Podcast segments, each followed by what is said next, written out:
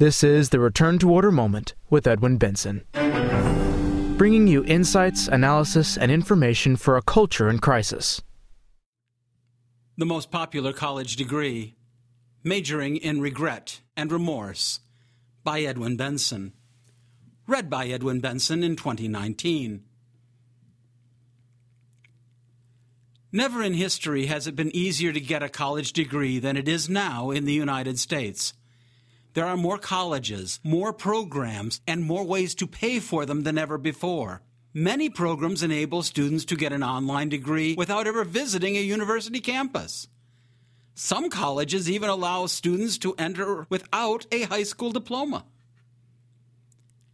According to a recent CBS News story, two thirds of American college graduates regret getting their degrees. My father used to say that education is the only thing they can't take away from you. Most baby boomers heard something similar from parents who grew up during the Great Depression. During their time, any college degree was a ticket to the world of the well off. This is no longer true. Bachelor's degrees are so common that they carry little occupational status. Master's and doctoral degrees are less common, but no longer guarantee employment. One reason for this devaluation is the choice of an esoteric degree. For example, the University of North Carolina at Chapel Hill, quote, offers 138 distinct undergraduate degrees concentrated into 84 majors within 26 broad fields of study, unquote. In 2016 17, it awarded 5,811 undergraduate degrees. Besides the traditional disciplines, there are mind boggling programs with few uses in the marketplace. Thus, the university awarded 103 degrees in, quote, peace studies and conflict resolution, unquote. Those degrees are not cheap. A typical non resident student at UNC with average aid paid about $33,000 per year for a total cost of over $132,000. This amount only covers basics like tuition, books, room and board, transportation, clothing, entertainment, and all other expenses add to that total. Only very well heeled parents could write checks to cover such expenses from savings.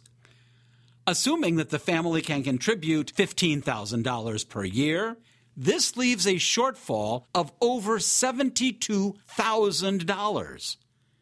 Most students fill that gap by borrowing. Thus, debt is the most common cause of college degree regret. Student loans have never been easier to get. There is a plethora of student loan programs. The vast majority of these loans are guaranteed by the federal government, which will pay the lender if the student defaults. Students spending a few minutes filling out online forms can easily borrow $20,000 per year. Even a reasonably frugal student can end up with $80,000 in debt by graduation. The two sources of regret, degree choice and debt, can create a perfect storm. Not all professions are created equal. The newly minted, heavily indebted graduate in peace studies is entering a field in which the average salary is $50,000. If the entry level wage is two thirds of the average, the graduate who is fortunate enough to get a job in this esoteric field will start at about $35,000. Today, this starting salary is barely enough to get by as a single person in a major city where rent alone will eat up over a third of the total. Add in the cost of a professional wardrobe, food, a car, utilities, and other necessities, and not much is left. And still, the graduate must make payments on those student loans. The plight of graduates unable to find positions is even worse they still must pay off their loans. The federal guarantee that made that money so easy to borrow also makes the government an interested party when the borrower defaults. Many are forced to postpone career plans and move back into their parents' homes. According to the CBS story, quote, about 70% of college students graduated with student loan debt this year, averaging about $33,000 per student, unquote. For many, these loans represent a nearly lifelong commitment. more than $86 billion in student loans are still being paid by people on Social Security over the age of 62.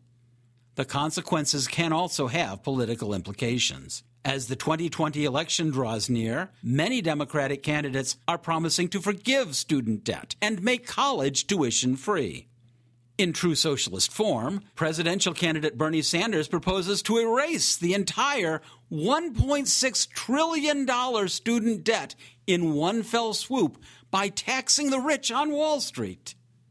One way to avoid degree remorse is to pick the right field of study. The most satisfying degrees, with a 66% positive rating, were those in the applied sciences, mathematics, and engineering.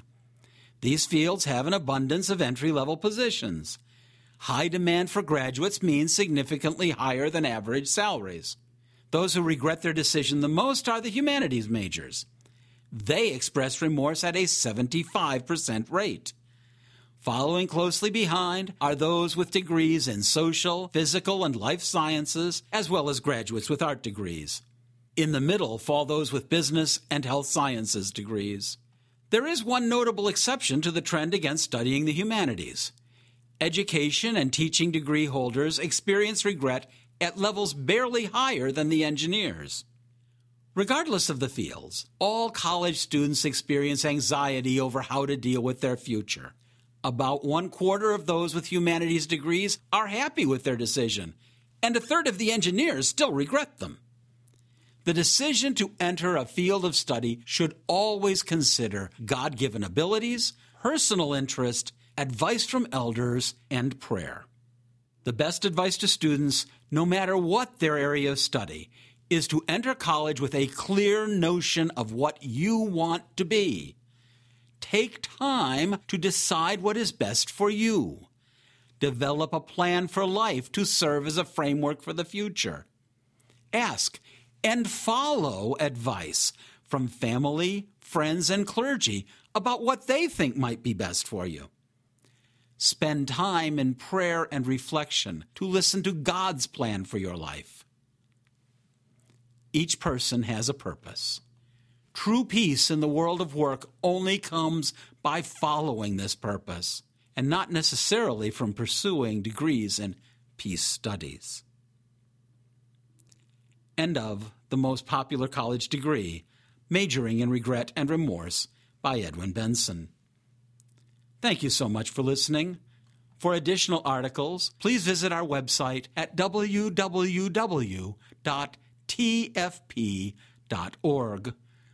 All rights reserved. Copyright 2019 by the American Society for the Defense of Tradition, Family, and Property, TFP. P.